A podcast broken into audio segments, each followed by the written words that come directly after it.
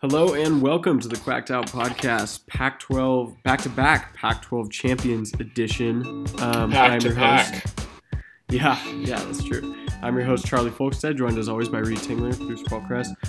Uh, the Ducks got a big 31 24 win over the USC Trojans in the LA Coliseum. Um, we are recording this, what day is it? Sunday night.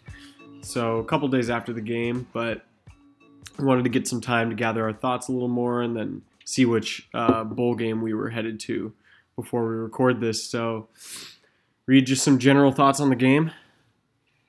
Yeah, I I mean it was just an awesome game really. Um, one thing, you know, that I kind of thought was fun about it was this season I think we really haven't gotten a good rewatch game yet. Um, you know, I, I'm I'm a guy that always loves to watch full replays um, in the off season and stuff, and we really hadn't had a game that was um, a great one. We had a few good ones last season, so this one felt like you know watching it live. I was just like, I know, especially after we won, obviously, I know I'm going to watch this game like you know probably ten more times over the course of this next year. Um, True.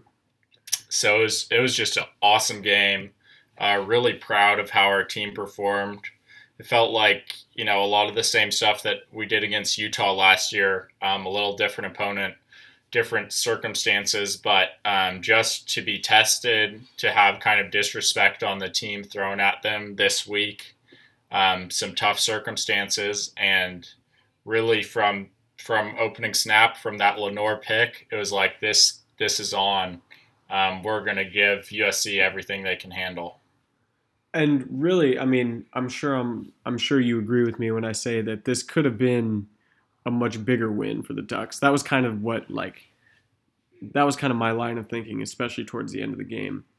Was like it became one of those wins where or it became one of those games where like when USC had the ball driving late, I was sort of like, okay, we're either going to lose and I'll be extremely disappointed or we're barely going to hang on for the win and I'll still be a little bit disappointed. But honestly, like with the Jamal Hill pick at the end, that was a very satisfying like I mean, I know that wasn't the very end of the game, but that was a very that kind of was when it was over and that was a very satisfying way to sort of finish things off. Um because I don't know about you, but on that final USC drive, I had completely accepted victory already. I I was not going to entertain any idea of a comeback. So, or Yeah, big I- long drive down the field. I don't know. I mean, I'm a. I definitely don't like to jinx it. Um, I was watching with my dad, and as soon as the, as soon as the Jamal Hill pick happened, he was like, "Oh, it's over. It's over. Yeah, They yeah. won." And I was like, "I mean, we're in a really good spot, but I'm not gonna, you know, tempt the football gods and and say it's over right now." Um, but yeah, like you said, I mean, I think it could have been bigger, but we talked about it during the week. This was a game that, you know, it it didn't really matter how it looked. Oregon just needed to get it done. Obviously, Mhm. the defense was huge. D line, cornerbacks, all around. I mean, guys stepped up on that defense. The offense struggled a little bit. Um, we'll get more into that later. I think that, um, you know, they finished with 31, and, and that's not too far off what we expected, but uh, the way they got it wasn't that impressive. It was a lot of short fields that the defense set up. Um, but, you know, they capitalized when they need to. Uh, yeah, I also think, I mean, the big narrative of this game was that it was, you know, it just became so much more than it, um, you know, had to be from the Ducks' perspective. I think because USC's been, you know, creating this whole, whole narrative for like nine months about take back the West. hmm Um, and this is their chance to really gain, take back that recruiting momentum from us, make people feel like SC is the program to be at. Um, and so they they made this into the game that they were like, you know, I mean, I think literally uh, Tyler Vaughns or whatever said we can't lose to this to these guys. We're not going to lose. Like enough said. There, you know, we can't even entertain that. Um, and so it was a big deal, and they were ready to create this whole narrative, even though it was against kind of a underperforming Ducks team, a young Ducks team. They wanted to make this into you know their defining game that started this whole momentum, And the fact that even in this challenging year, we were able to hold firm and get this back to back title just felt huge to me. Yeah, I agree with everything you said. I mean, this was a statement from a not not just from an on-field excuse me on-field perspective in terms of people not respecting us saying we shouldn't be there saying that we didn't even win our division like okay screw you we were going to win the whole thing anyways. Um it from a like program and conference wide perspective we're still on top and that yeah. I mean that's worth everything right now even in this weird season um, and like you said, it just keeps building momentum for us, and it doesn't let anybody else have a say. So, no matter what it means in the national percep in the national perception of the conference, in terms of like, oh, the Pac-12 is trash. You let like a three and two team win your conference. Like, who cares? I don't. I don't really care about the public perception of the Pac-12. People will respect us if we're good enough. So, I mean, yeah, I think that. I mean, that's what it's about for me. Like you said, it's really just about how can we make this program function at the highest level possible? And if we're doing that, then the national respect will follow. And that starts with dominating our footprint, our conference. And a key to that was, you know, winning this game because once you win this, once you have that trophy, they can say whatever they want. You know, they don't get to take a picture next to two Pac 12 trophies. And yep. that gives us all the ammunition we could need in recruiting for this whole off season going forward. Plus, we get to be featured in a Fiesta Bowl, um, you know, which brings more eyes to the program, makes mm-hmm. kids feel like this is, you know, big level football more and more. So that was big. Um, I thought and one most, thing. Most importantly, real quick, it wins us Twitter arguments. Most importantly, right? Yeah, we need to we need to keep things in perspective here. Like, yeah, get your priorities straight. I thought it was interesting too. Um, you know, you talk about recruiting um, storylines in terms of what's going to happen after this game, what recruiting battles could be won going forward. But recruiting really mattered a lot within the game. Um, for mm-hmm. USC, they had Talanoa Hufanga and Drake Jackson are two guys who Oregon targeted. Hufanga was is from Oregon. Um, you know, we let those guys out of the state, and they had a big impact on that game for the Trojans. Yep, uh, there was that fantastic, just an all-time Mark Helfrich quote on the broadcast. I don't know, I I didn't catch it the first time, but I saw um, people typing it on Twitter that like, oh, why why didn't how'd you let him leave the state? well, that's why I'm here. yeah, that was so good. Um, pretty much sums it up. But it, yeah. yeah. And then on the other side, I mean, obviously, it's like Kayvon, Lenoir, Mykael Wright, like those are guys that USC felt like they should have had, and they were huge in this game for Oregon. So uh, I think it you know underlined that those battles matter, and you you just look, you know, how much more could we have won this game by if you plucked Hufanga and Drake Jackson from their side and put them on the Ducks. Mm-hmm. You know, obviously that's huge, and and likewise if they'd kept Kayvon uh, and Mykael home or Lenoir home, you know, they probably win that game. I mean, literally, if you look mm-hmm. at the mm-hmm. performance Kayvon had, you know, I don't think we win that game without him. So, no, um, I mean, that's I don't even think we really need to do a players MVP section or player MVPs section because, I mean, anyone watching that game knows who the best player on the field was. Uh, on offense or defense, and that was Kayvon. Um, I think yeah, it was what twelve QB pressures during the entire game. Yeah, it was. I, it was really just a beautiful showing by him. And after so much talk this season about, oh, has Kayvon res- regressed? All those people in Seattle saying, oh, ZTF is the best D lineman. You know, USC talking about Drake Jackson and everything. I mean, Kayvon looked like the best player in the conference last night, um, and mm-hmm. one of the best players in the country. Yeah, I agree. And I mean, not to mention he was getting doubled still all the time. I mean, getting held all the time. I could I lost count of how many missed holding calls there were on USC on crucial plays too. That a yeah. lot of which turned into first down completions um, for the Trojans. But overall, I mean, you can only harp gripe on the refs for so long. I think that the quality outplay. I mean, you know, the quality of our team outshone the mistakes by the referees, and Right. I'm not complaining because we got the win. Had the scoreline been a little different, then I don't know. We might have some problems, but I mean, not that we have a lot to complain about in the first place. This, considering the circumstances that brought us here. But Yeah. uh, in your point about KT, I mean, exactly. Like a lot of people don't see him. You know, maybe when he we've talked about this many times. When he is getting doubled all game by everybody, you're not going to notice if the casual fan, especially, is not going to notice when he's having a good game or not, because Mhm. it won't matter. Because but he's still taking up two guys on the offensive line, and I'm really glad that we finally got a game to remind people that oh yeah, this guy is like insanely good. And I also love that it's it was really our first game. I know it wasn't our first game on the national national stage by any stretch, but it was the first where like everybody who was big into college football was watching our game. You had to be. and it felt really good to see validate it was validating when people around the country are talking about how good he is. Um, that being said i want to talk about the offense a little bit um, because we saw some different things from our offense this game mainly at quarterback. I was i've been a Shough like supporter all season and i've been behind the guy and i understand that getting a young guy reps is more important than getting a grad transfer reps. But like I was very relieved when I saw Brown in on Mhm. at the last drive of the game for us. Yeah. mean, I just Shough had maybe his worst game of the year, and it was in the biggest game of the year.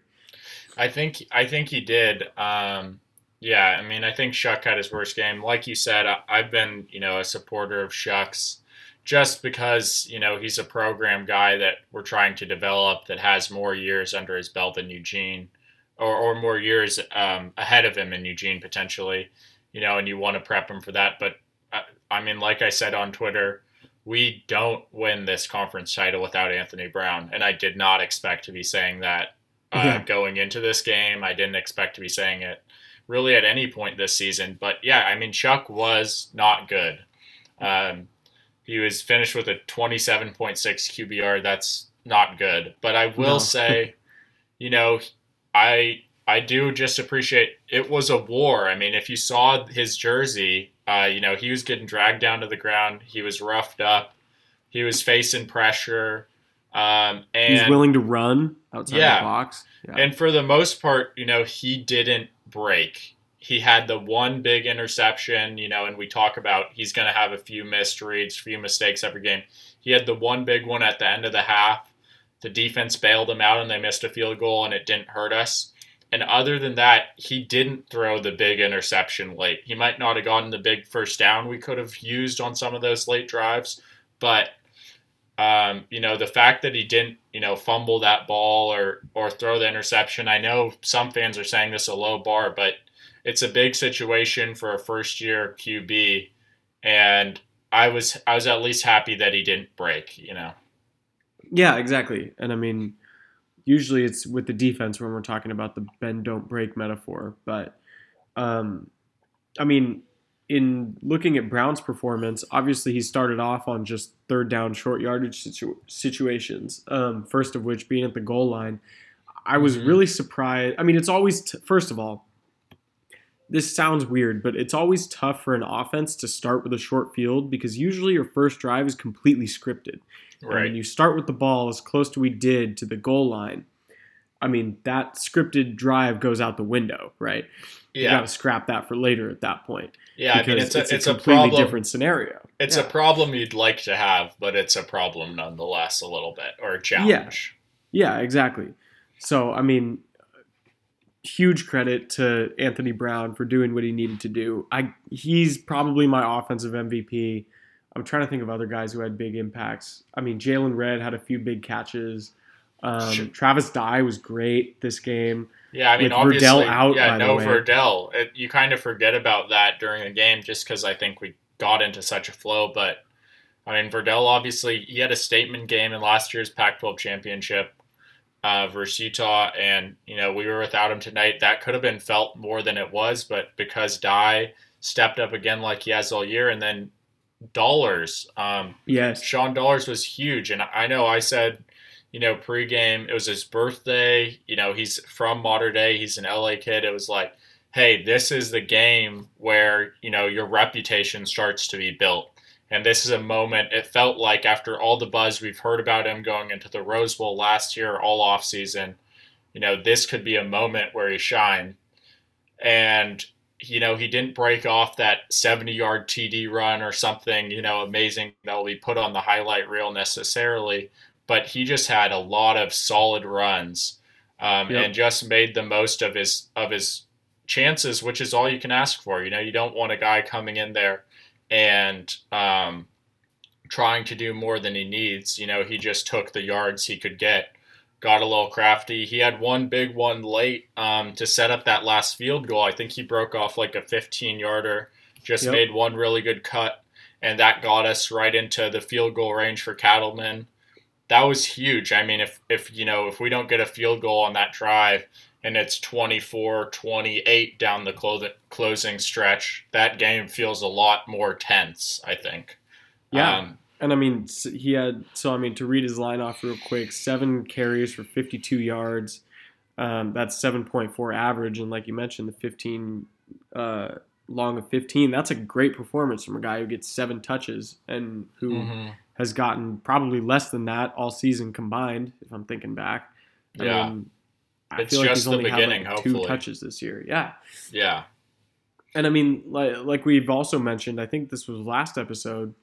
I mean, if we're willing to use him in the Rose Bowl, why are we not willing to use him in a regular season game in 2020, Mhm. much less a conference title in 2020? And I'm so glad that he got the touches he needed to be productive. And again, like it's, even when you do get those small sample sizes, this goes for Brown at quarterback as well. You have to make the most of those opportunities. Like you have to give people a reason to like respect you and give you the more touches and give you the ball.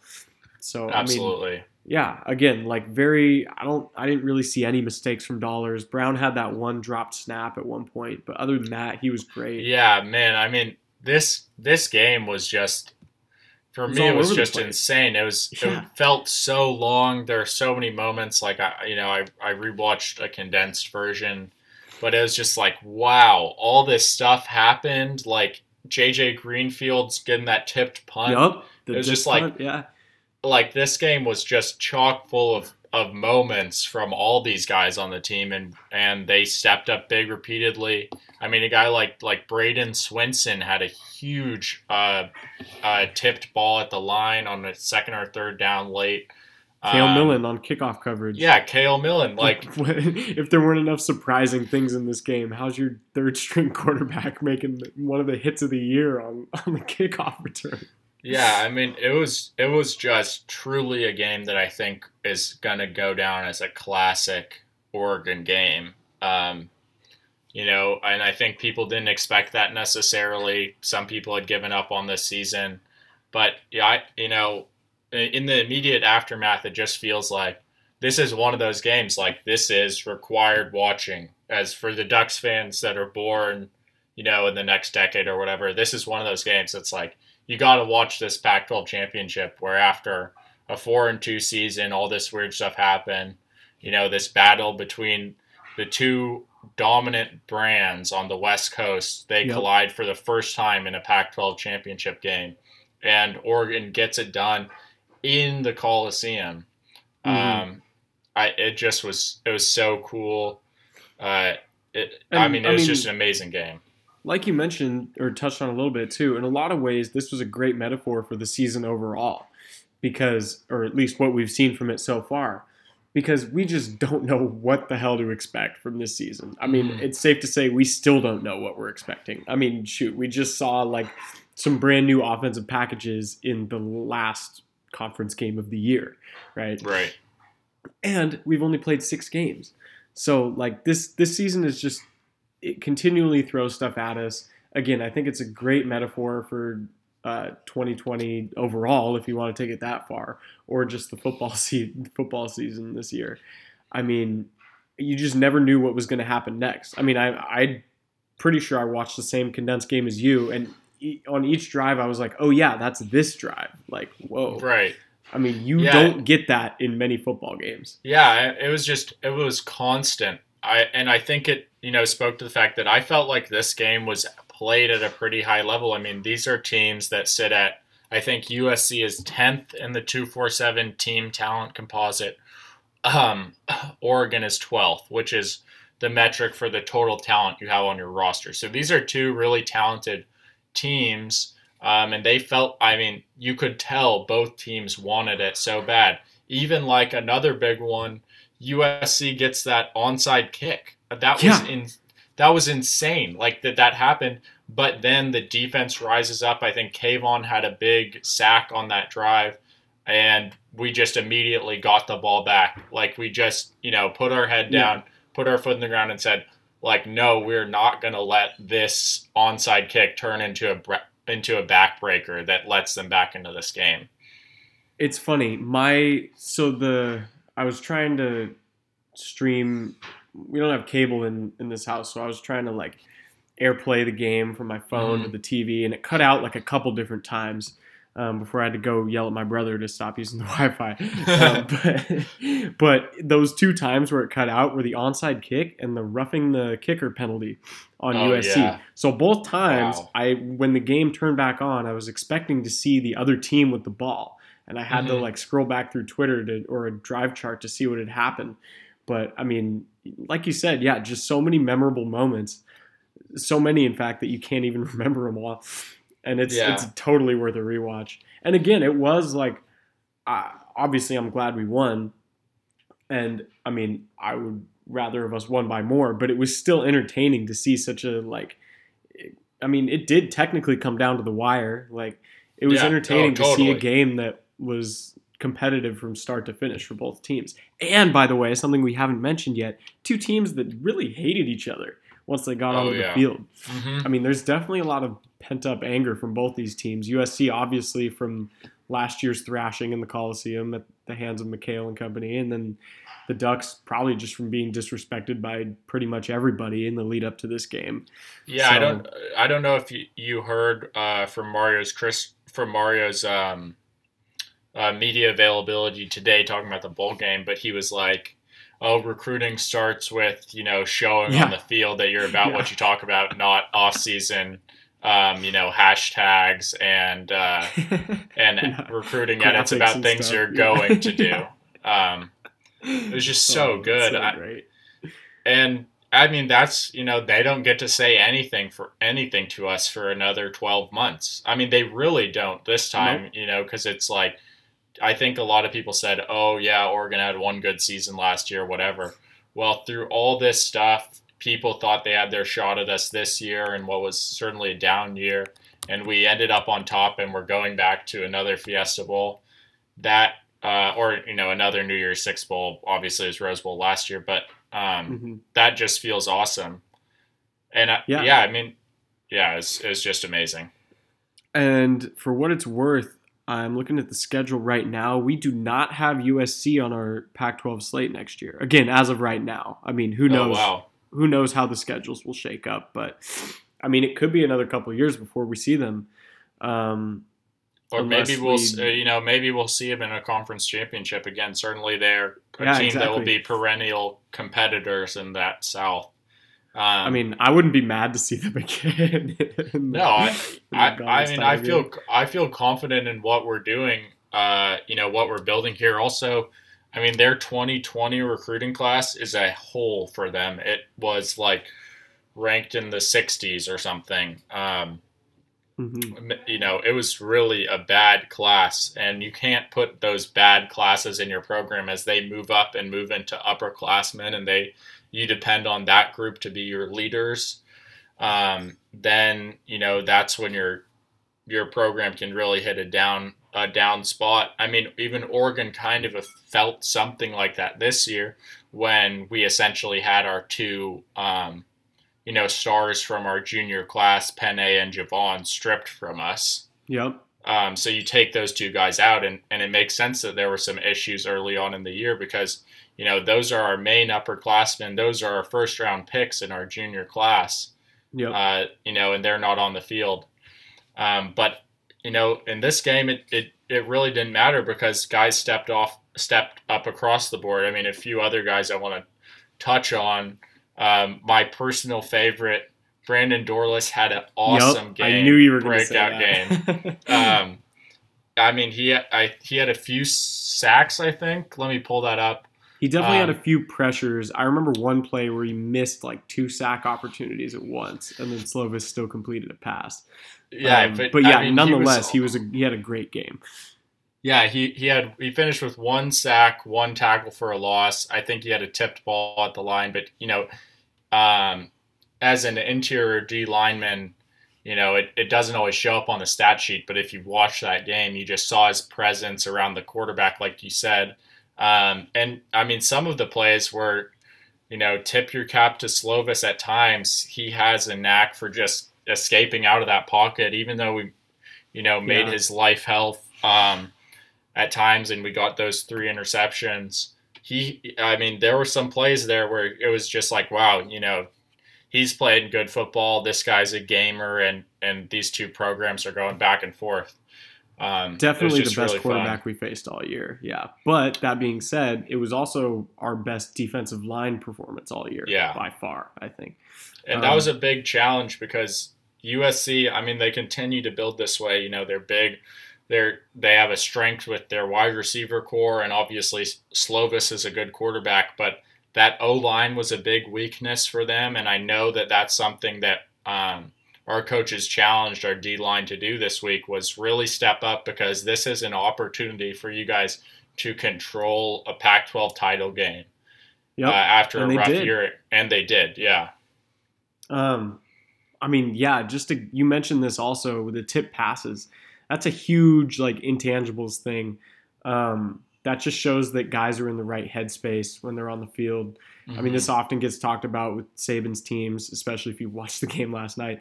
Um, but like, if guys want to contribute in every way they can, it's not just oh, let me do my job, do what I'm supposed to do, and then like, hey, let's see if it turns out right. It's like no, let me do literally everything I can on the field to get the win. I mean, I think Williams had a few tip balls, or uh, KT definitely did. I know Dorlus had a couple at least. Isaac Slade Um, had a big one, I know. Slade had one. Yeah, I think uh, Jackson maybe. I don't remember. Um, But a lot of different guys contributed in that way. Um, Aumavae, I don't know if Popo had any tip balls, but he was getting a good push um, when Mac was out. We haven't even mentioned uh, Jordan Scott, by the way, who Yeah. had another great game at nose tackle, just pushing guys back. So, yeah, I mean, all around, like, definitely a performance to remember from the defensive line. I was so proud of them. Yeah, I was, you know, two other guys that I think I have to, you know, have to be mentioned here are um, Jamal Hill and DJ Dave or DJ James, who we found um, late in cycles out of the South. Uh, You know, DJ James from Alabama, he got a late offer from uh, Alabama on signing day. They were Saban was trying to flip him, and then Jamal Hill out of Georgia.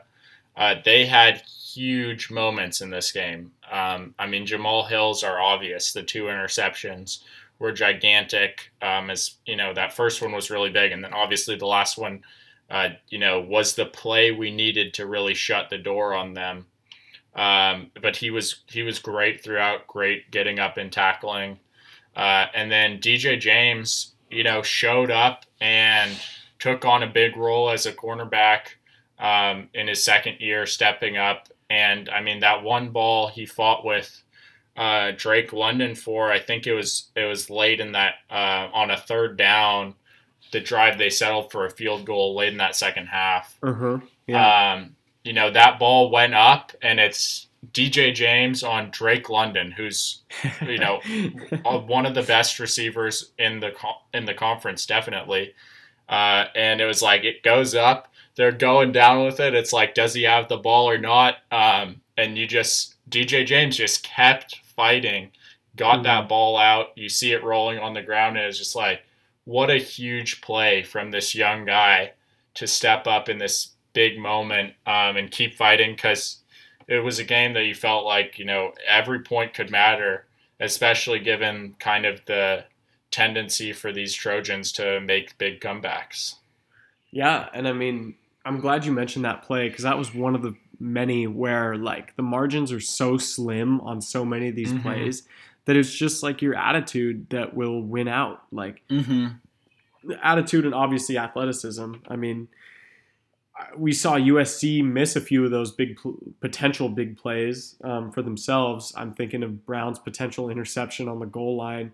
Um, oh my god! I- can't remember which linebacker it was. That uh, was that was who pass. that was uh Hufanga was the guy I think Okay, was yeah. diving and he got his hands under it and as he rolls over it slips out. That was that was yeah. I mean yeah, I don't know almost had a about you, but when I saw but- that, I was like, "Oh shit!" Like we just threw a pick on the goal line. You got to be kidding! I think the Yeah. words "you got to be kidding me" came out of my mouth before I saw the ball like squirt away from him at the last second. Yeah. Um, but yeah, I Uh, mean, from this graphic I'm reading from U of O, 35 different players have made a start this season. Um, and we had 16 different guys, nine on offense, seven on defense, make their first career starts this season. Um, I'm sure that's not like completely like guys on the field at the first snap accurate, but it is probably Mhm. accurate in terms of like reps guys are getting throughout the game. So Mhm. that's again always something good to see. And uh, something we also haven't mentioned is we barely cleared the eligibility requirement for this game. Right. Yeah. like we were very close to being in the same like boat as Washington in terms of not literally not being able to field a team, a Right. scholarship team. Yeah, and I know Jon Wilner has his long list of excuses for USC about their short weeks and whatever. It's like, you know, that's the nature of the season. Um, and I mean, like you said, we had, you know, a bunch of uh, injuries and whatever to deal with too.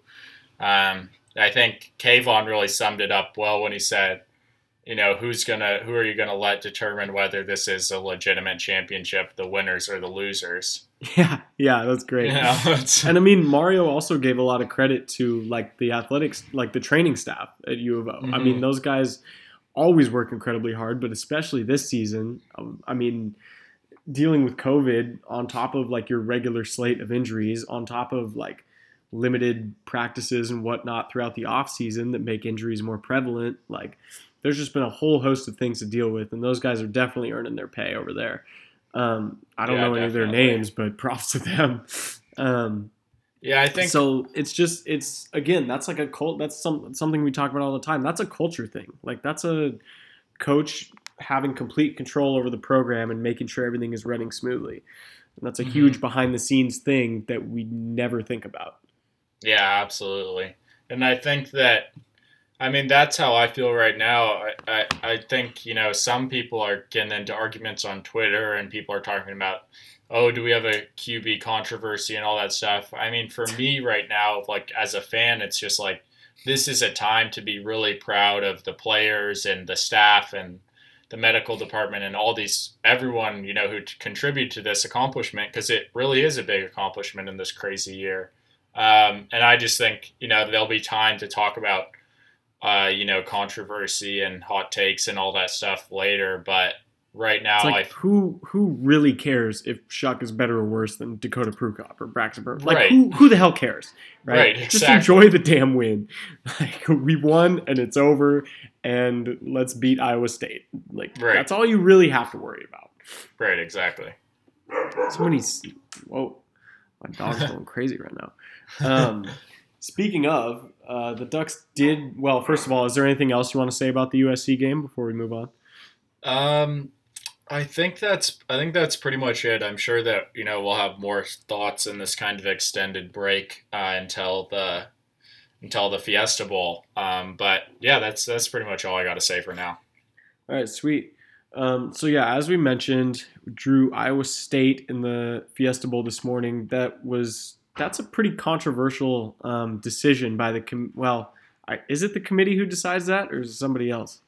I don't I- even. I, don't I- know how that works. I think that uh, I don't totally know how it works. I think Iowa's. I mean, I think uh, the Fiesta Bowl has some say over like who they get to pick. that's what I would assume. The right? committee also has a role. I don't know. Yeah, I, I don't know. Um, but at the end of the day, it's Iowa State, not Indiana, not Coastal Carolina, not Cincinnati, not Georgia, or any of the other at larges. Um, I don't know about you, but I think we lucked out pretty hard with this one. Um, Iowa State is opening is like a three and a half point favorite on in most places, which I mean, shoot, that's the same thing USC was. Like it's pretty much a heads up matchup.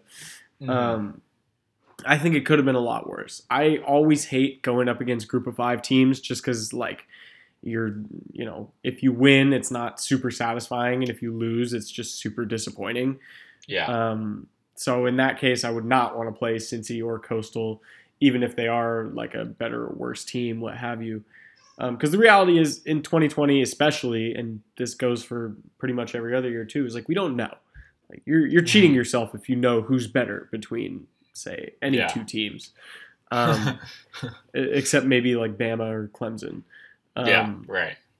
but it's like like everybody it honestly like this year it's pretty much Bama Clemson and then like the there's like a few other teams on like a tier below maybe like Yeah. a handful of them that had realistic like playoff like they're good enough to play in a four team playoff and then there's the rest of us where like hmm I mean from the best group of 5 teams to us which takes up about like all of the standings like 7 through 25 i mean we're pretty much in the same boat i feel like we're pretty That's- much yeah like Yeah, that's how I feel. I mean, right now, who am I? Who would I be worried about playing if I'm the Ducks? Um, I think any of the top four. I mean, even though I, you know, have a tendency to, you know, not want to respect Notre Dame, they have had a pretty impressive season. Um, I think, you know, A and um, M's yeah pretty. any of those teams would kill us Yeah, A and M's pretty legit. I think. I mean, I I honestly felt, and you might disagree with this because I know you don't like Florida very much.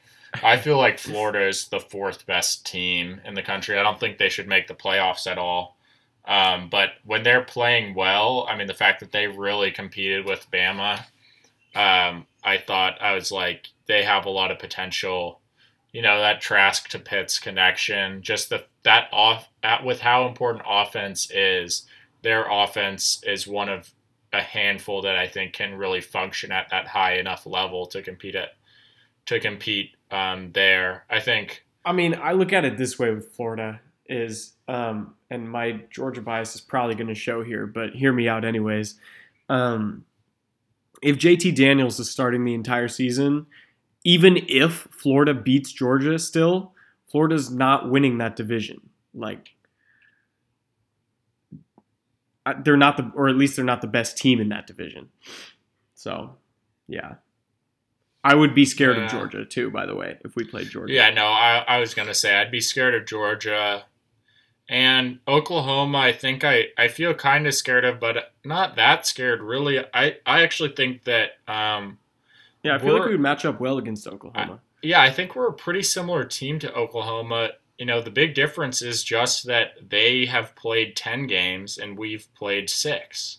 Mhm. I, I really think this team is, um, you know, kind of starting to hit a stride and that uh, if we had more games to play, it wouldn't be, you know, crazy to think that by the end of it, we could really be playing at a legit top 15 or top 10 level. I mean, I honestly, I thought we played that way um, almost on on Friday, or at least that you know, like we said, like you said, we Mhm. belong in that big cluster of teams with your Indianas, your UNC's, Northwesterns, and your Iowa States. Um, yep.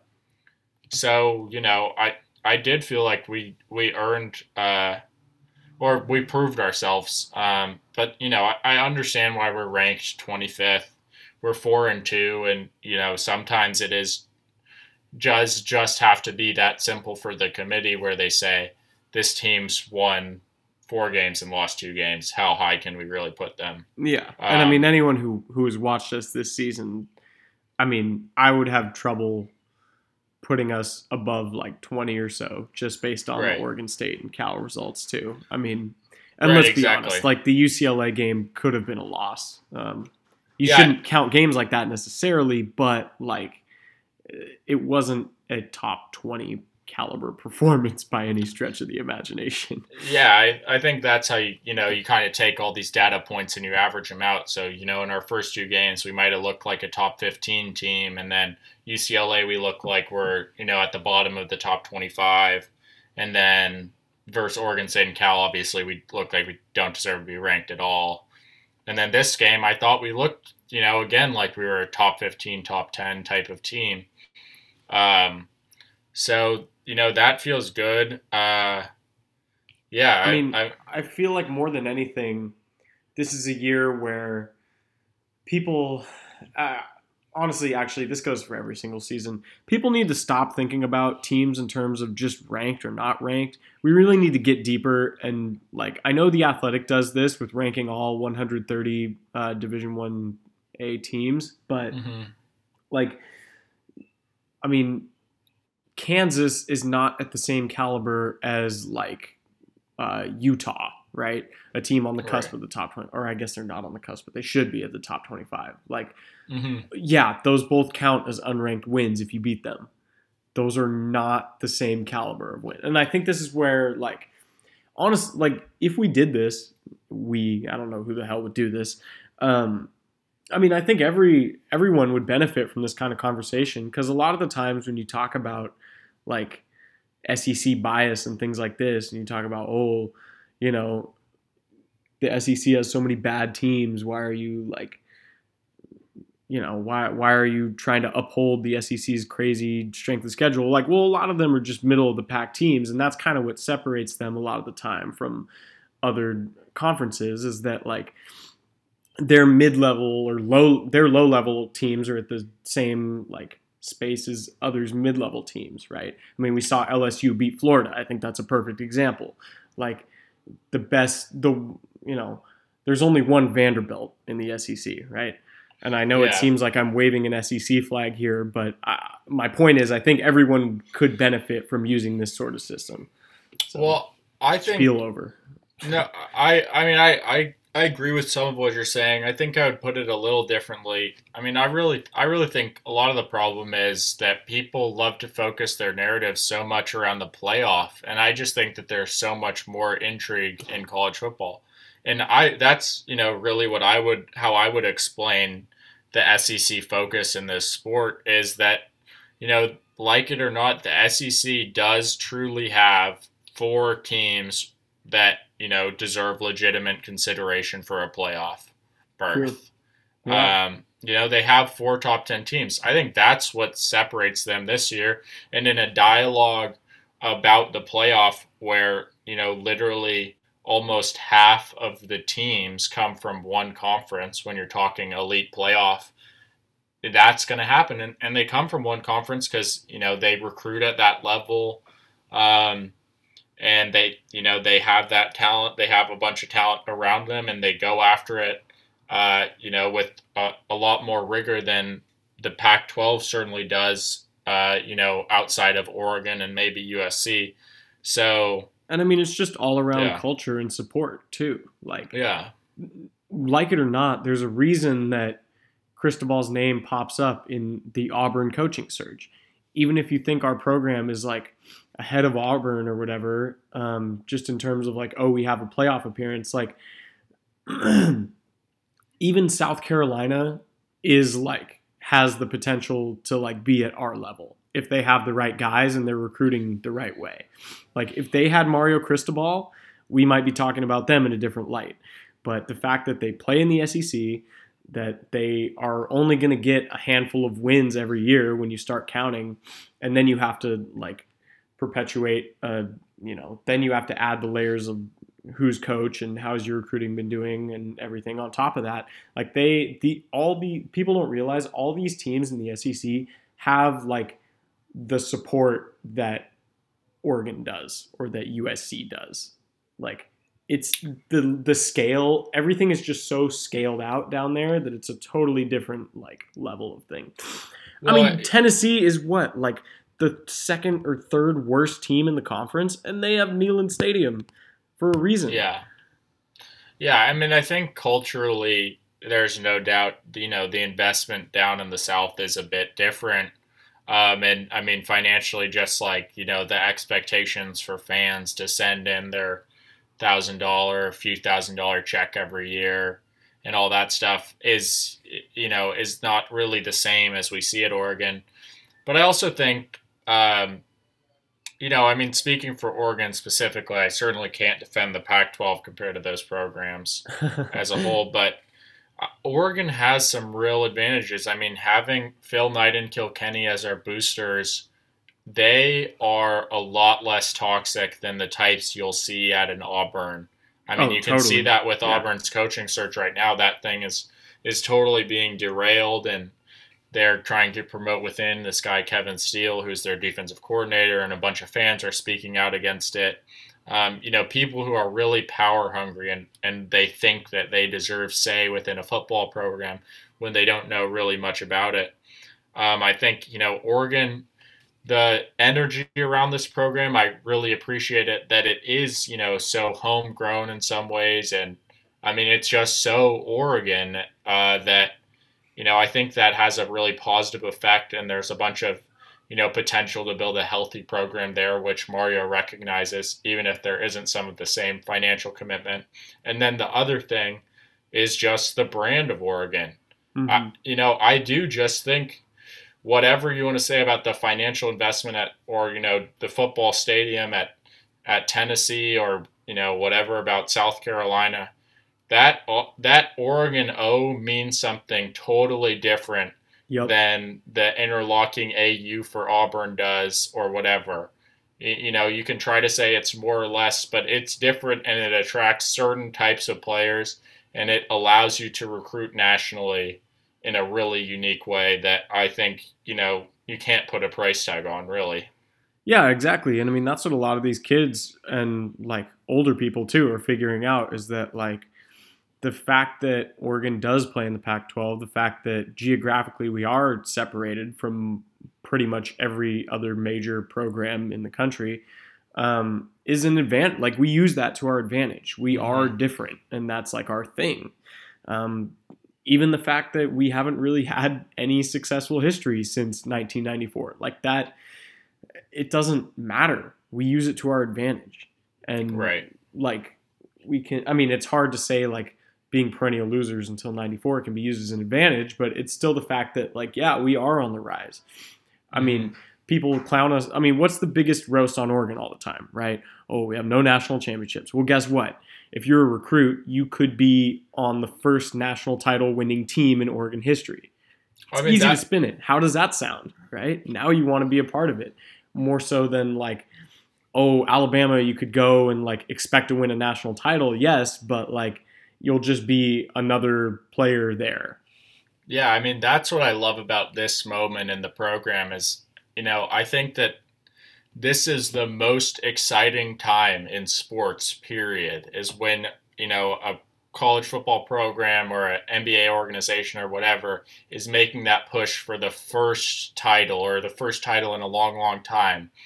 And, you know, there's just a different level of excitement around it.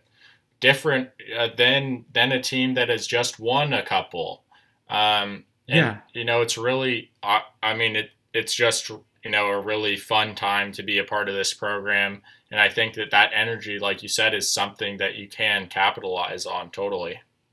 And I mean, I just something that really stuck with me and that you just really touched on uh, a memory you touched on in my head was last year I was watching uh, the Ohio State Clemson game with a Clemson fan among others, and they sincerely did not care if they won or lost this game. Um, because if they won, this person knew they were going to have to buy a ticket uh, to New Orleans to see them get destroyed by LSU in the championship game, which I mean is exactly what happened. Um, and if they lost, they were like, "Oh, it's okay. We'll be here next year again." Like, Yeah. like That's they- just crazy. Yeah. that doesn't sound like fun. That Yeah. You know? I mean, I'm sure uh, my perspective might be different if we had if we had won against Auburn and Ohio State, and who knows, we probably would have had another couple shots by then if those went came true. But like, I I'm like you said, it's really exciting to still be like in the infancy of success Yeah. Still and be so relatively hungry. speaking, we are still in the infancy of success. Yes, it's Right. been it's been ten years since that first appearance, but I mean, it's ten years is nothing in college football in terms of success. Twenty five years is nothing. 26, you know, whatever since the pick. That's nothing in terms of college football success. So I'm I'm still excited that we're here for the beginning of it at least. yeah, Um, totally. Uh, I mean, it's a super fun time, and and I mean, going back to this game, uh, you know, versus USC, I just think it was a huge. Uh, you, I mean, I think people just lost in the moment of the season and the four and two and all that. You know, kind of rolled over and said, "Oh, is this really that important?" It really is because. You know that whole trajectory of the program could have hit a plateau, and you could see, you know, USC start rising. And I mean, you know, I hate USC. I don't like to say anything nice about them, but when that thing is really moving, Oh, it- it's it- it's scary to compete with. I mean, they can be really elite if they, if they really take off. And taking, you know, winning a big game like this that comes down to so many of these little moments is just so cool. I, I think it's, I mean, that's what I love about this sport is that these big, you know, trends and stuff then come down to these individual moments and storylines of a kid like Jamal Hill, you know, coming across the country to play at Oregon and he makes this one play, you know, that then turns into this bigger thing um, and Yep. decides a game and, and changes the trajectory of two West Coast powers. And, you know, who knows where it goes from here. But yeah. Yeah, and I mean, to your point again, somebody was talking about this that uh, that like a lot of Oregon's success in recent years wasn't built on like big game performances. I mean, yeah, we had like I mean, we were talking about this on the last pod, like what's your biggest game in like odds in history or whatever. And there's honestly not like a ton of them or as many as you would Mhm. expect just off the top of your head because a lot of our success was built on just beating the absolute crap out of everybody. So much so that like it wouldn't even be a big game by the time it was over. I mean, Mhm. think about it. Like what games can you point to that were like, wow, that was a huge game that Oregon won that like totally shifted everyone's perspective of who we were.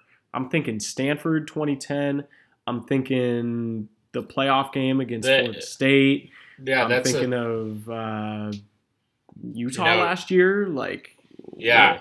Yeah, I mean, but I think, you know, to your point, a lot of those happened just when we were first growing that in 2009. You have, you know, the Civil War Yeah. for the Roses and the USC game. Those are big. And then you have the Stanford 2010 is big.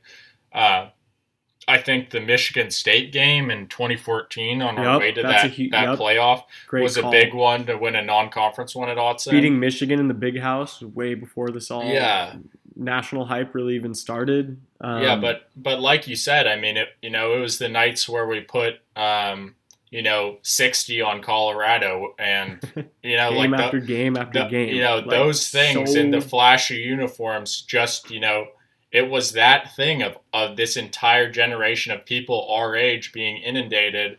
You know, every night on the highlight show is like, oh, there's Oregon running out in the uniforms again, and they put up sixty again. Like, what is this? You know, and that wasn't normal as normal as it is now. Alabama, you know, was still the preeminent power, but they weren't doing it the way that they are now. That we used to do it.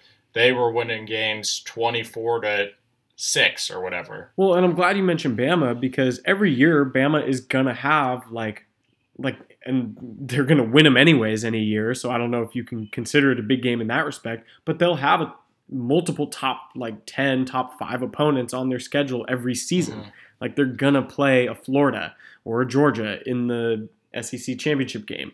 Like Mhm. and they have LSU every year, and they have Auburn every year. Yeah, exactly. Who are our let's let's count our four wins in conference title games, right? We're 4 and 0. First one, UCLA.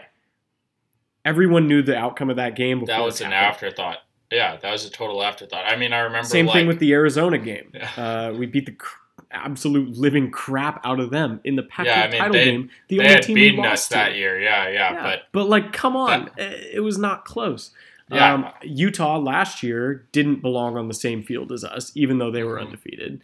And now USC this year, I mean, I can't say we beat them convincingly, but we beat them with we beat them in a game they were favored in. I mean, same thing with Utah last year. Yeah, Like- I think part of what was so satisfying about this year too was that they really did put up a fight. I mean, it felt like Utah we kind of just pushed over and said like you aren't what you think you are. You know, like sit Yeah. down. And I mean, they pulled it within conference. eight at one point, but I think right after that we scored another touchdown and then like another one and it was Yeah. over. So But I mean, this game, it was like we really had to put them down. I think that they just had this kind of built up thing about being able to come back in these games and, oh, Slovis's fourth quarter stats, let's flash him on the screen again, even though he's thrown six picks in his two games against Oregon. Um, I love Yeah. that. I thought that was so. No, I thought of that literal same stat at the end, um, Right. Because they they showed like exactly they showed his fourth quarter stats and it was like 17 touchdowns, like one pick or something, and I was like, okay, what are his stats against us? Because you should hold us to a different standard than Right. the Arizonas of the world. Like, yeah, exactly. and I mean, Um, I maybe this is just because I've been doing some like deep, deep old school research into football recently, but I couldn't help but think of this game in terms of like this is some weird ass headline that somebody's gonna read in like 50 years and just stare at like what the fuck was this about? Like what happened this season? What happened in this mm-hmm. game? Like it was just the absolute weirdest set of circumstances. It was the weirdest game you could think of for so many reasons. And I, I mean, I'm just glad we won it. Like there's Yeah. no other way to put it. Yeah, And it's important that we won it too.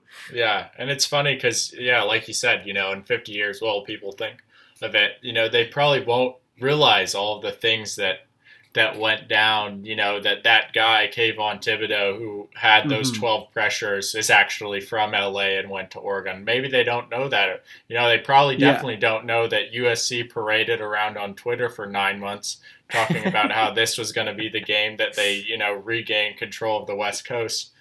So yeah, I think it's just exactly. crazy Like all there's things so many storylines packed into this game that you can't even like touch on them. I'm sure we haven't even touched on them all, even though we just spent 57 minutes talking about it. Like, yeah, it's great. Um, so I guess we got a little bit off track. Uh, I mean, we'll do a full Iowa State preview in in the coming days, but um, yeah, real quick, I mean, I personally, and this is not just because I'm a Josh Pate listener, I've always kind of admired Iowa State, um, just because they're like like a team on the cusp, and they're finally trying to break through. And this really is their breakthrough, is making a New Year's Six game. Um, Yeah. I think it's safe to say that's the first time that's ever happened for them, or at least in many many years. Um, I have a lot of respect for their program and their coach, uh, Matt Campbell um, and they just they're a very weird team. I think it's safe to Mhm. say they were very like like it's surprise. I mean, because when you think of the Big Twelve, you think of first of all Oklahoma and Texas, obviously, and then you Mhm. think like oh Baylor's been good recently, TCU's been doing a lot um, in recent memory. They kind of rose up around the same time we did, and Iowa State always just kind of gets lost in the shuffle, even though they'll have like an seven, eight, nine win team every year that's like in the hunt for a Big 12 title. Well, they finally Yeah. got their shot at the Big 12 title this year, and they lost it to Oklahoma in a rematch. They've already beaten Oklahoma once this season. Um, but they're definitely a dangerous team. I mean, they're favored for a reason, and I, I'm just excited to. What from what I've seen so far, at least, I'm excited to interact with a, with a reasonable fan base. Like, yeah, nobody who's just gonna try to, you know, overshout us or like try to be Well, cooler yeah, than they all- are. all those all those big ones feel so like threatened by Oregon as like this new hot name. Yeah, You know, all the exactly. perennial Yeah. powers. They're just like, oh, you guys haven't won a national championship. You're like little kid football. You just run around, and it's just like, shut up. Like yeah. you know. Okay, you don't fine, think we'll that beat our you in the team would have Rose Bowl. smacked, yeah, smacked yours back when, or will smack yours this time, like, yeah, good, you know, good luck enjoying it. But yeah. yeah, I mean, like you said, I- you know, I'm excited. I, I have a lot of respect for Iowa State. It seems like the respect is mutual. Um, Matt Campbell said his quote was, Yep. "When you say Oregon football, I think everybody has an immediate respect factor for who they are and what they are about." I, that's just awesome. Like you Yeah. know, um, and I think it's just totally different. I mean, not that I don't care about the result. It's a Fiesta Bowl. You know, I'm sure I'll really be into it when I'm watching. But like, if you'd seen me watching this USC game, like I was hostile, I was amped, I was on edge. You know, it's like out for blood. Like we are not losing to these scrubs. bleep. Well, you know, yeah, we're not, You yeah, know, like- exactly. like we are winning this game. Um, so I think I I, feel will that way about a lot of pretty much any Power Five program we play, like out of Yeah. conference in a bowl game every year.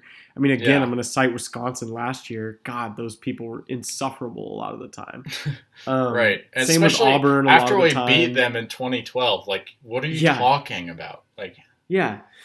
Um, who else? Uh, Michigan State. I just like. yeah, Are you even a real program? I can't even tell. dude. Yeah, um, I, because I went to East Lansing for the second one.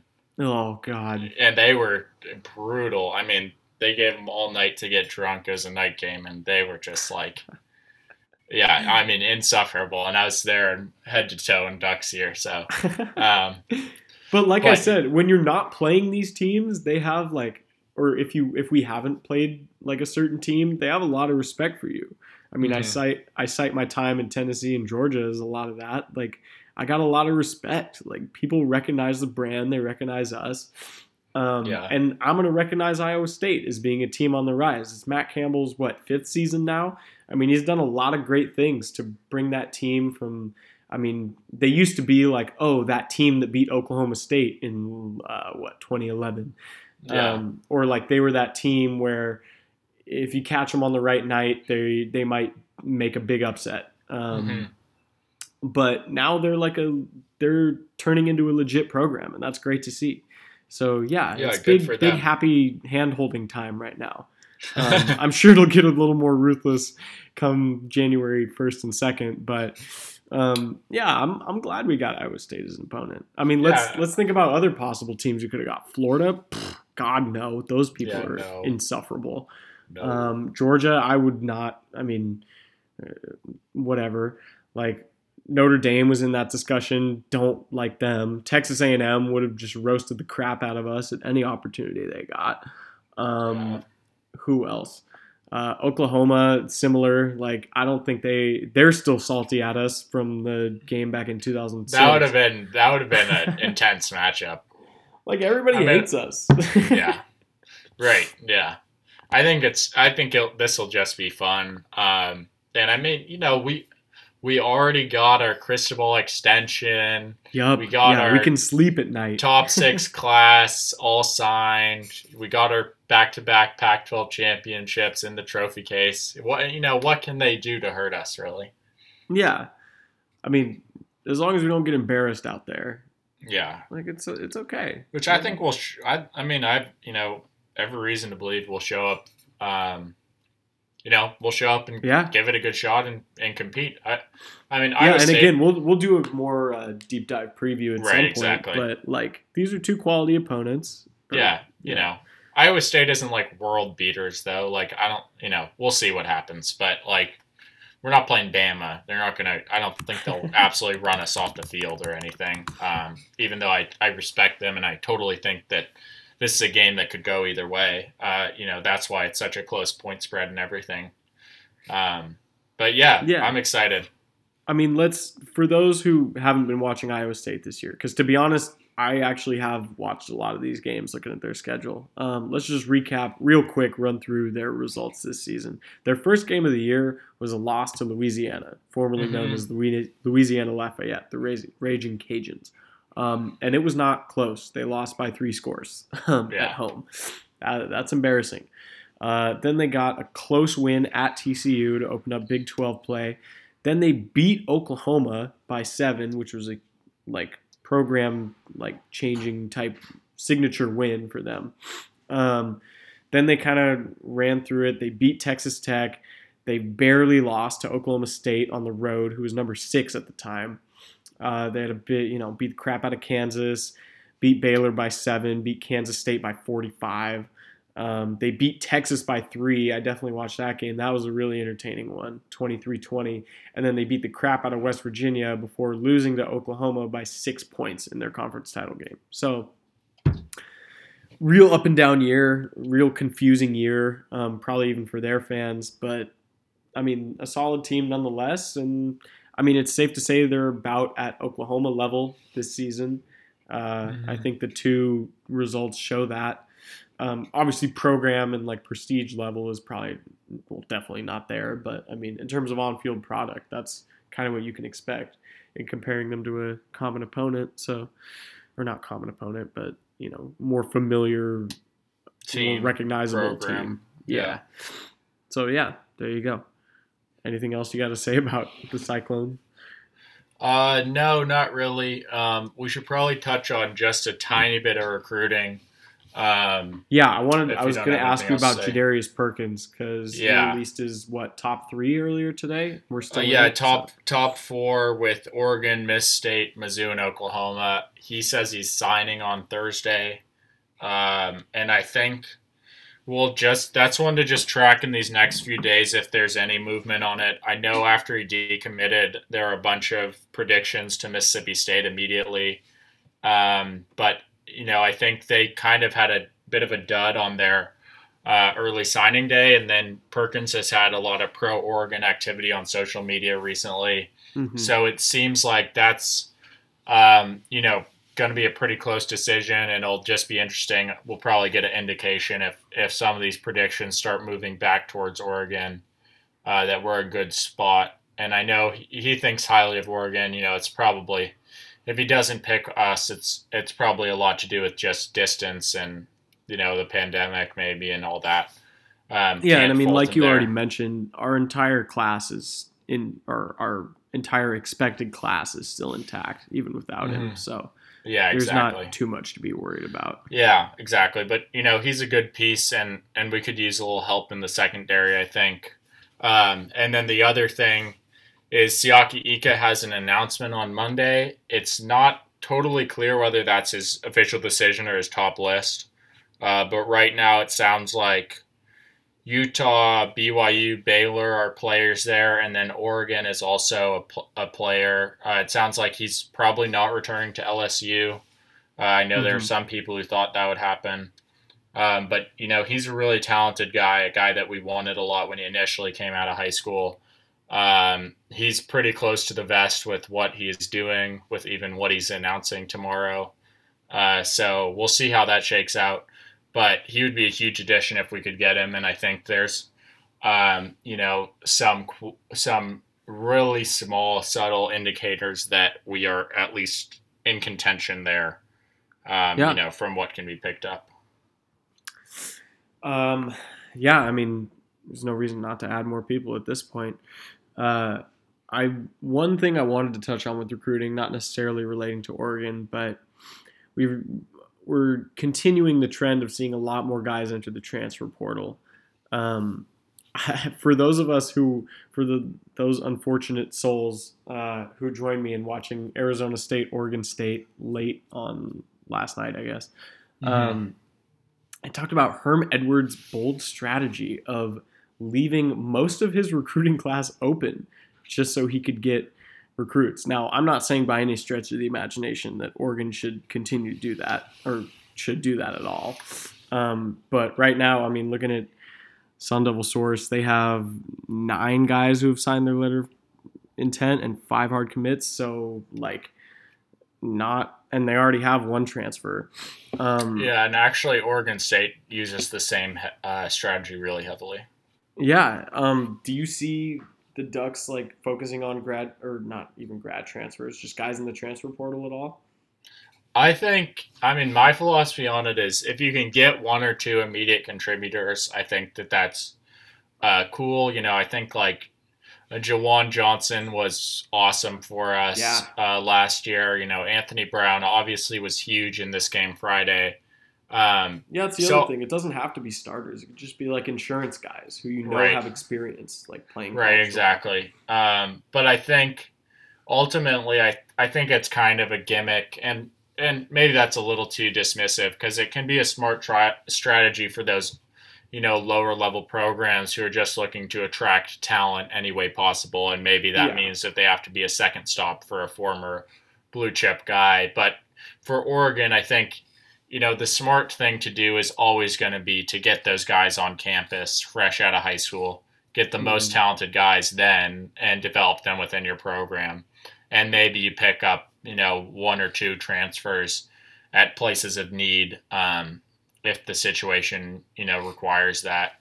But I don't I don't think for someone who's func- trying to function at the level that Oregon is trying to that it makes that much sense to, you know, go the leave half my class open and fill it with transfers who were rejects from other programs. Yeah, and I mean, you always, even if you strike gold, like you want three to four years of Joe Burrow, not one to two. So Totally. Yeah. yeah. Um, real quick though, back on Arizona State, um, there was a.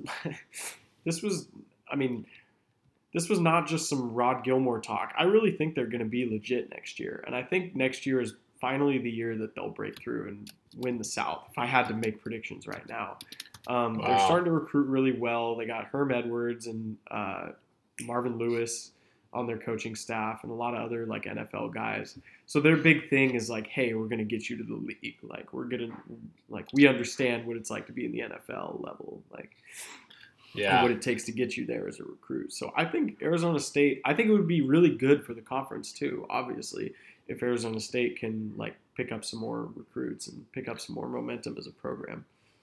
Yeah, I think that's that's really interesting. I, I like their strategy too of kind of selling that uh, you know NFL style college program. I think that that's an interesting niche that you know can get it done for them maybe um, because you know frankly they just don't have the brand that Oregon or USC USC does on the West Coast. Um, so they need to you know carve out their own niche a little bit. Um, but yeah, I think you know we should probably record a whole other episode where we kind of rehash this Pac-12 season for every program because I'm sure we have a have a lot of thoughts on a few of them. I think one thing that's been interesting though is I don't know if you've seen, but almost all these programs are opting out of bowl games. I think right Mhm. now only Oregon and Colorado um, are going to be participating in them.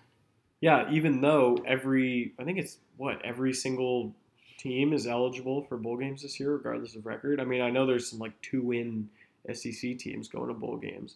I mean, the main Yeah, argument sure. I've seen for that is that like players have had to be away from their families all season in order to quarantine, and so like, would you rather go play in like the you know Gator Bowl or like the famous Idaho Potato Bowl? or would you rather go home and see your family, be with your family on Christmas? Like, though, that's kind of what it boils down to for a lot of these programs. And in that respect, I can totally see why, like, some of these teams would opt out. Um, Yeah, Like- I, I totally get that too. I think it's it's just an interesting thing, um, but you know, it makes sense from that perspective, obviously. Um, but you know, it hurts the per- it hurts the perception of the conference. I think just not to have Totally. that visibility. I mean, for some programs like. Uh, you know, like the Huskies, what is their impact on the national scene this season? none. Because it yeah, Absolutely li- zero. literally one, one loss, and you have zero impact on the national scale, Yeah, because you know, other than opting out. yeah, and there been was your impact is you let us play in the title game. right, and there was some optimism from the USC side of, or I mean, from the Washington side about what the season could turn into early, and oh, we're North champs and da da da da. That's Yeah. all going to be an afterthought that no one remembers. At the end of the day, you played four games. You lost one of them, and you're not going to play your three biggest games against Oregon, USC, and your bowl game. Those, I mean, those are the. I, that's the reality. Is Washington is not a brand that draws eyeballs in and of itself. It's not, Not at all. at all. They need to be playing us or USC or in a bowl game for people to pay attention to them, and no one did, and that's huge because all, people know, obviously, you know, it's documented. Washington really struggled in this recruiting class despite a great in-state talent crop. Well, producing some of the funniest online content I have consumed in a long time. yeah, absolutely. but like not getting anything in Jimmy Lake's first year with the most talented roster, or you know, with with one of the most talented rosters he'll probably have in the next few years. Yeah. Um, going forward hurts a lot because you know now they have to do the bulk of their recruiting during this off-season period. And if they can't set the groundwork with kids now then you're looking at another mediocre class come 2022 and then you have two classes back to back that aren't that talented. And at that point when you compare those recruits to the people that Oregon is getting that gap becomes impossible to make up because then I mean, you know, you you stack those classes, and then Oregon starts winning games versus Washington by 20 points, and then it's really impossible to win those recruiting battles. Yeah, exactly. I couldn't have said it better myself. Um, and again, like, I always feel funny trashing on UW because, like, I hate them more than any other program that has ever existed, but like, it benefits us for them to do well in recruiting. Like it benefits that it Right. benefits us for that to be a big game. Um, and you know, I would rather, you know, it's better to have a, a 2018 win against Washington than like a 20. I mean, choose any number like 2004 win. I'm assuming that was a blowout against Washington. Like, like it Yeah. doesn't, or say like 2010. Like, it's better to have that kind of high profile game on your schedule. Um, it's just that the next step is winning it, right? Like Bama yeah, does. I mean, it, yeah, I, I think it's true. I mean, like you said, it's better if they're good. Um, But, but, that's sort of the one program in the Pac-12 where I'm like, you can just, I don't care. yeah, they're so annoying. It's just like you want it to bottom out. Also, like, I just think that they don't realize that anyone who's watched football in the past 20 years has, like, almost no respect for them. Zero. Like, no, not at all. like even when they were top 25 te- like i forget what year it was maybe 2013 or something like we played them in seattle and they were like Yeah, top was 25 with bishop yeah. sankey and stuff and like Yeah, and it was an out of them. afterthought for me like it was Yeah. like oh yeah like top 25 like that's just like a you know let's swat the fly like Even last What- year, I think they were number 25 when we played them. Uh, in Yeah, Seattle. exactly. Same deal. and So it's you know like- last year they actually played well and put up a fight but it was like but yeah, when we're I- operating at the level we Yeah. expect to, you know, project And- ourselves to, then it, Yeah, and I didn't even afterthought. feel like we got any respect for that win. Like I just didn't No, think. I we thought didn't. people cared when we beat them in 2018, but that's the only time I in my that is probably literally the only win over Washington in my lifetime that I thought moved the needle for anyone mm-hmm. nationally on their perception of the Ducks. Wow. Maybe I mean, 2019. maybe maybe their 2016 win against us yeah, moved it yeah. a little bit just Oh, because they theirs against ran up the us. Yeah, yeah, yeah. one time. But, Yeah, but games we've won against them, like where Yeah, their true. where like their head on our proverbial mantle has meant anything, like it's it's been 2018 and that's basically it. Maybe 2019. Wow, that's great. Okay, we got to do some sort of. I'm getting so many off-season ideas uh, during this episode. Like, we need to do some sort of like, uh, like all-time game recap against like every team in the Pac-12 and like our biggest games against them and stuff. Because like, yeah, there aren't a lot of big-time games against Yeah. UW in our lifetimes. I mean, it used to be a big deal. Um, back in like when my parents were in school because like then UW was like the perennial power and you know Don James and all Right, stuff. totally. And, Yeah, yeah. Uh, yeah, obviously. I think that's interesting. I think, uh, yeah, I mean that idea of like head on the mantle that I said. Like, I think that's it's funny to look at big games through that perspective. Like, what were the biggest statement wins by Oregon? Not just that were like fun games. Like, I know we talk about. Um, 2009 Arizona a lot. Like that's a game Yeah. I'd love to rewatch. That was super cool. But that's like very much not a head on the mantle game. I don't think people Yeah. really like. We're like, oh, you beat uh, you know, Stoops Arizona team. Um, Hey man, uh, Big Dick Nick Foles was on that team, so right? I- yeah, and, and maybe they Gronk respected was, if they Gronk knew was that. it, yeah, he Gronk was, on that team. Yeah. Um, um, but you know, yeah, I think that's that's interesting too. Wow, we gotta Um, we gotta write down all these ideas because there are a lot of good ones. yeah, for real. Uh, Paul, if you edit this, you gotta like you know take notes. Um, speaking of, if you have listened to this whole thing by now, uh, thank you. I've had a lot of fun. This is probably one of the better episodes we've done, top to bottom. Just in yeah, terms just because like, we're in such a good mood. yeah, really breadth and depth today. Um, so I don't know about you, but I'm gonna go uh, dust my proverbial mantelpiece, and um, I I will see you on the flip side. So let's let's talk about this. We're probably gonna do Iowa State preview in the next few days. Maybe delay it a little bit because I mean we got time. Uh, also, Christmas is in five days. Like I don't Yeah, know when that happens. Crazy. So yeah, Yeah, we'll, we'll figure it out. Yeah, who knows if we'll do Iowa State preview immediately or just talk. I don't know. We'll figure something out. But yeah, we'll have more episodes soon. And thanks everybody for listening. Yep, go Ducks. Go Ducks!